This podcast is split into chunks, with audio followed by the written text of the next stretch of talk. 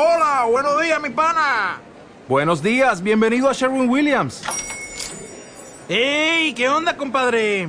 ¿Qué onda? Ya tengo lista la pintura que ordenaste en el ProPlus app. Con más de 6.000 representantes en nuestras tiendas listos para atenderte en tu idioma y beneficios para contratistas que encontrarás en aliadopro.com. En Sherwin Williams somos el aliado del PRO.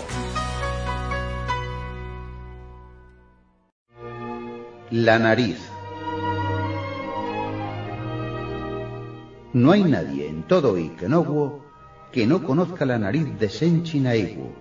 Medirá unos 16 centímetros y es como un colgajo que desciende hasta más abajo del mentón. Es de grosor parejo desde el comienzo al fin. En una palabra, una cosa larga con aspecto de embutido que le cae desde el centro de la cara. Naigu tiene más de 50 años y desde sus tiempos de novicio y aun encontrándose al frente de los seminarios de la corte, ha vivido constantemente preocupado por su nariz. Por cierto, que simula la mayor indiferencia, no ya porque su condición de sacerdote, que aspira a la salvación en la tierra pura del oeste, le impida abstraerse en tales problemas, sino más bien porque le disgusta que los demás piensen que a él le preocupa. Naigu teme la aparición de la palabra nariz en las conversaciones cotidianas. Existen dos razones para que a Naigu le moleste su nariz. La primera de ellas, la gran incomodidad que provoca su tamaño. Esto no le permitió nunca comer solo, pues la nariz se le hundía en las comidas. Entonces Naigu hacía sentar mesa por medio a un discípulo a quien le ordenaba sostener la nariz con una tablilla de unos cuatro centímetros de ancho y sesenta y seis centímetros de largo mientras duraba la comida. Pero comer en esas condiciones no era tarea fácil ni para el uno ni para el otro.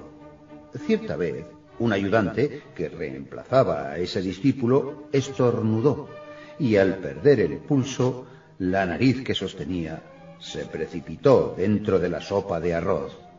La noticia se propaló hasta llegar a Kioto. Pero no eran esas pequeñeces la verdadera causa del pesar de Naigu. Le mortificaba sentirse herido en su orgullo a causa de la nariz. La gente del pueblo opinaba que Naigu debía de sentirse feliz, ya que al no poder casarse, se beneficiaba como sacerdote. Pensaban que con esa nariz ninguna mujer aceptaría unirse a él. También se decía maliciosamente que él había decidido su vocación justamente a raíz de esa desgracia. Pero ni el mismo Naigu pensó jamás que el tomar los hábitos le aliviara esa preocupación. Empero, la dignidad de Naigu no podía ser turbada por un hecho tan accesorio como podía ser el de tomar una mujer. De ahí que tratara, activa o pasivamente, de restaurar su orgullo mal herido. En primer lugar, pensó en encontrar algún modo de que la nariz aparentara ser más corta. Cuando se encontraba solo frente al espejo, estudiaba su cara detenidamente desde diversos ángulos. Otras veces, no satisfecho con cambiar de posiciones, ensayaba pacientemente apoyar la cara entre las manos o sostener con un dedo el centro del mentón. Pero lamentablemente no hubo una sola vez en que la nariz se viera satisfactoriamente más corta de lo que era.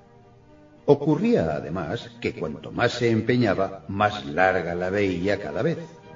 Entonces guardaba el espejo y suspirando hondamente volvía descorazonado a la mesa de oraciones. De allí en adelante mantuvo fija su atención en la nariz de los demás. En el templo de Ikenowo funcionaban frecuentemente seminarios para los sacerdotes. En el interior del templo existen numerosas habitaciones destinadas a alojamiento y las salas de baños se habilitan en forma permanente.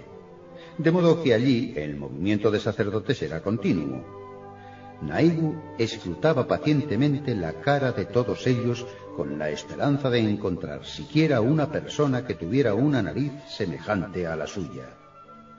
Nada le importaban los lujosos hábitos que vestían, sobre todo porque estaba habituado a verlos. Naigu no miraba a la gente, miraba las narices. Pero aunque las había aguileñas, no encontraba ninguna como la suya, y cada vez que contemplaba esto, su mal humor iba creciendo.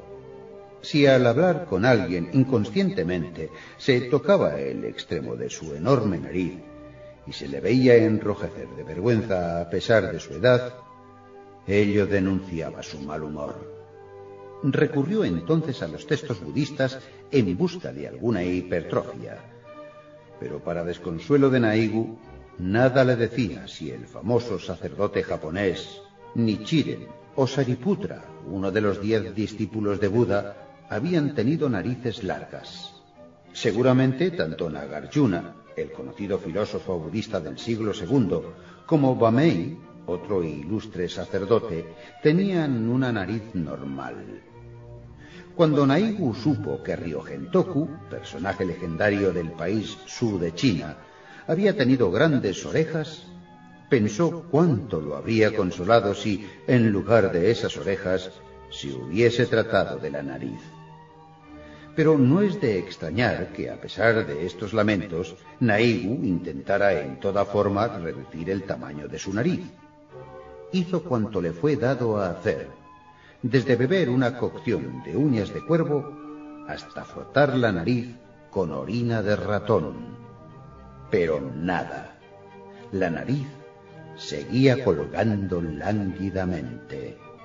Hasta que un otoño, un discípulo enviado en una misión a Kioto reveló que había aprendido de un médico su tratamiento para acortar narices. Sin embargo, Naigu dando a entender que no le importaba tener esa nariz, se negó a poner en práctica el tratamiento de ese médico de origen chino, si bien, por otra parte, esperaba que el discípulo insistiera en ello, y a la hora de las comidas decía ante todos, intencionalmente, que no deseaba molestar al discípulo por semejante tontería. El discípulo, advirtiendo la maniobra, sintió más compasión que desagrado. Y tal como Naigu lo esperaba, volvió a insistir para que ensayara el método. Naturalmente, Naigu accedió. El método era muy simple y consistía en hervir la nariz y pisotearla después. El discípulo trajo del baño un balde de agua tan caliente que no podía introducirse en ella el dedo. Como había peligro de quemarse con el vapor, el discípulo abrió un agujero en una tabla redonda y tapando con ella el balde, hizo a Naigu introducir su nariz en el orificio. La nariz no experimentó ninguna sensación al sumergirse en el agua caliente. Pasado un momento, dijo el discípulo, Creo que ya ha hervido. Naigu sonrió amargamente.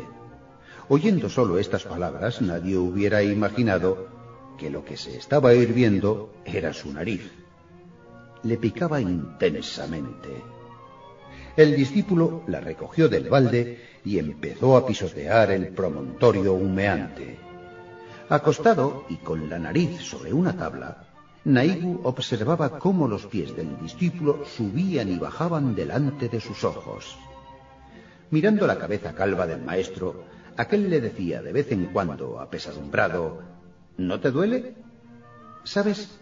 El médico me dijo que pisara con fuerza, pero ¿no te duele? En verdad, no sentía ni el más mínimo dolor, puesto que le aliviaba la picazón en el lugar exacto. Al cabo de un momento, unos granitos empezaron a formarse en la nariz. Era como si se hubiera asado un pájaro desplumado. Al ver esto, el discípulo dejó de pisar y dijo como si hablara consigo mismo. El médico dijo que había que sacar los granos con una pinza. Expresando en el rostro su disconformidad con el trato que le daba el discípulo, Naigu callaba. No dejaba de valorar la amabilidad de éste, pero tampoco podía tolerar que tratase su nariz como una cosa cualquiera Como el paciente que duda de la eficacia de un tratamiento, Naigu miraba con desconfianza cómo el discípulo arrancaba los granos de su nariz. Al término de esta operación, el discípulo le anunció con cierto alivio. Tendrás que hervirla de nuevo. La segunda vez comprobaron que se había acortado mucho más que antes. Acariciándola aún, Naigu se miró avergonzado en el espejo que le tendía el discípulo. La nariz que antes le llegaba a la mandíbula se había reducido hasta quedar solo a la altura del labio superior. Estaba naturalmente enrojecida a consecuencia del pisoteo. En adelante ya nadie podrá burlarse de mi nariz. El rostro reflejado en el espejo contemplaba satisfecho a Naigu. Pasó el resto del día con el temor de que la nariz recuperara su tamaño anterior. Mientras leía los sutras o durante las comidas, en fin, en todo momento, se tanteaba la nariz para poder desechar sus dudas. Pero la nariz se mantenía respetuosamente en su nuevo estado. Cuando despertó al día siguiente, de nuevo se llevó la mano a la nariz y comprobó que no había vuelto a sufrir ningún cambio. Naigu experimentó un alivio y una satisfacción sólo comparables a los que sentía cada vez que terminaba de copiar los sutras. Pero después de dos o tres días comprobó que algo extraño ocurría. Un conocido samurái que de visita al templo lo había entrevistado no había hecho otra cosa que mirar su nariz y conteniendo la risa apenas le había hablado. Y para colmo, el ayudante que había hecho caer la nariz dentro de la sopa de arroz, al cruzarse con Naigu fuera del recinto de lectura, había bajado la cabeza, pero luego, sin poder contenerse más, se había reído abiertamente. Los practicantes que recibían de él alguna orden lo escuchaban ceremoniosamente pero una vez que él se alejaba, rompían a reír. Eso no ocurrió ni una ni dos veces. Al principio Naigu lo interpretó como una consecuencia natural del cambio de su fisonomía. Pero esta explicación no era suficiente. Aunque el motivo fuera ese, el modo de burlarse era diferente al de antes cuando ostentaba su larga nariz. Si en Naigu la nariz corta resultaba más cómica que la anterior, esa era otra cuestión. Al parecer, ahí había algo más que eso. Pero si antes no se reían tan abiertamente. Así cavilaba Naigu, dejando de leer el sutra e inclinando su cabeza calva. Contemplando la pintura de Samantabliadra, recordó su larga nariz de días atrás y se quedó meditando como aquel ser repudiado y desterrado que recuerda tristemente su glorioso pasado. Naibu no poseía, lamentablemente, la inteligencia suficiente para responder a este problema. En el hombre conviven dos sentimientos opuestos. No hay nadie, por ejemplo, que ante la desgracia del prójimo no sienta compasión. Pero si esa misma persona consigue superar esa desgracia, ya no nos emociona mayormente. Exagerando, nos tienta a hacerla caer de nuevo en su anterior estado. Y sin darnos cuenta, sentimos cierta hostilidad hacia ella. Lo que Naigu sintió en la actitud de todos ellos fue, aunque él no lo supiera con exactitud, precisamente ese egoísmo del observador ajeno ante la desgracia del prójimo. Día a día, Naigu se volvía más irritable e irascible.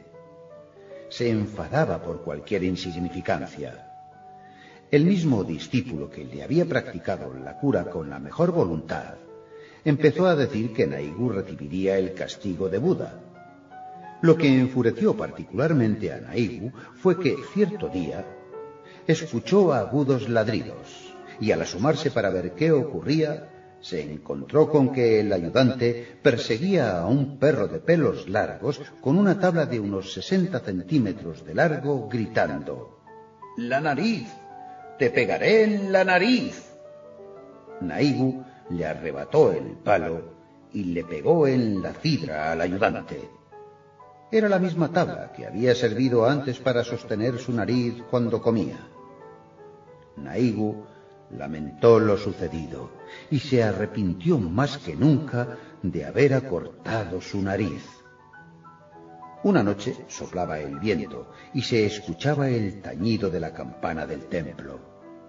El anciano Naigu trataba de dormir, pero el frío que comenzaba a llegar se lo impedía. Daba vueltas en el lecho tratando de conciliar el sueño cuando sintió una picazón en la nariz. Al pasarse la mano, la notó algo hinchada e incluso afiebrada. Debo haber enfermado por el tratamiento. En actitud de elevar una ofrenda ceremoniosamente, sujetó la nariz con ambas manos. A la mañana siguiente, al levantarse temprano como de costumbre, vio el jardín del templo cubierto por las hojas muertas de las breneas y los castaños caídas en la noche anterior. El jardín brillaba como si fuera de oro por las hojas amarillentas. El sol empezaba a asomarse. Naigu salió a la galería que daba al jardín y aspiró profundamente. En ese momento sintió retornar una sensación que había estado a punto de olvidar. Instintivamente se llevó las manos a la nariz. Era la nariz de antes, con sus dieciséis centímetros. Naigu volvió a sentirse tan lleno de júbilo como cuando comprobó su reducción. Desde ahora nadie volverá a burlarse de mí. Así murmuró para sí mismo haciendo oscilar con delicia la gran nariz en la brisa matinal del otoño.